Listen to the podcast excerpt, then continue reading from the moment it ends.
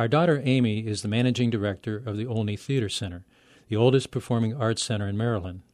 About this time each year, she calls and asks her mother and me to recommend a musical for the winter holiday season. She usually gives us two choices. Our choices this year were South Pacific and Chicago. The choice was easy for Anita. Chicago is one of her favorite musicals. Every time we play the CD on one of our road trips, she waits for her favorite number, He Had It Coming, then nods and stares intently at me.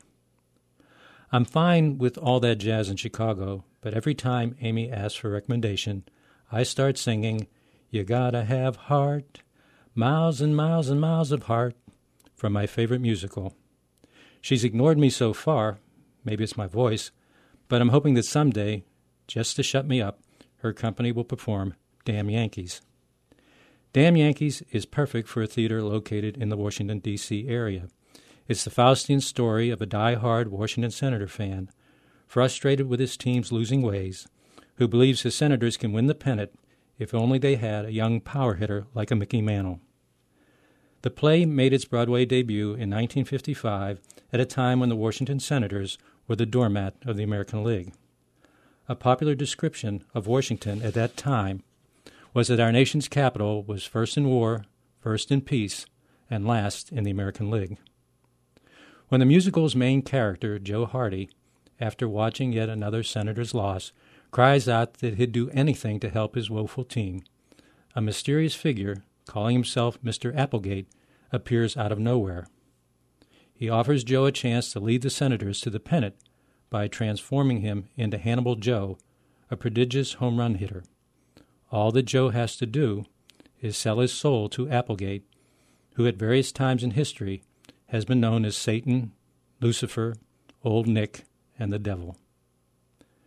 I'll admit that I'm partial to Damn Yankees because it has baseball in it, but the musical is no Broadway doormat. Based on Douglass Wallop's popular novel The Year the Yankees Lost the Pennant, it won the 1955 Tony Award for Best Musical.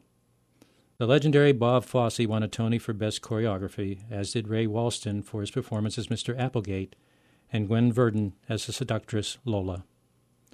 Over the years, there have been several revivals of Damn Yankees with actors as diverse as horror film villain Vincent Price and comedian Jerry Lewis reprising the role of Mr. Applegate. It was also made into a movie in 1958 and was nominated for a Golden Globe. It lost out that year to another Broadway musical, Gigi, which went on to win nine Academy Awards, including an Oscar for Best Picture.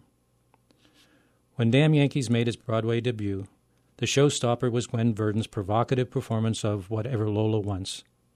She reprised her role in the movie version, but in 1958, to get her performance past the censors, she had to eliminate all the bumps and grinds in the number.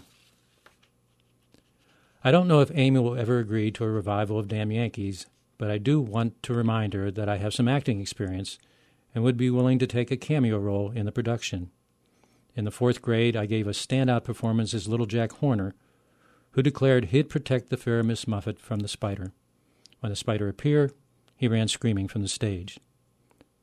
I also appeared as the newsstand guy in a university production of Guys and Dolls, and was part of the chorus line in the closing number.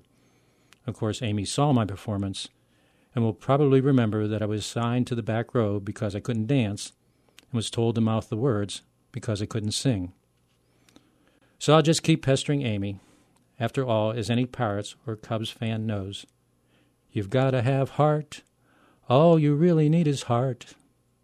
This is Pete Peterson for Singing Baseball.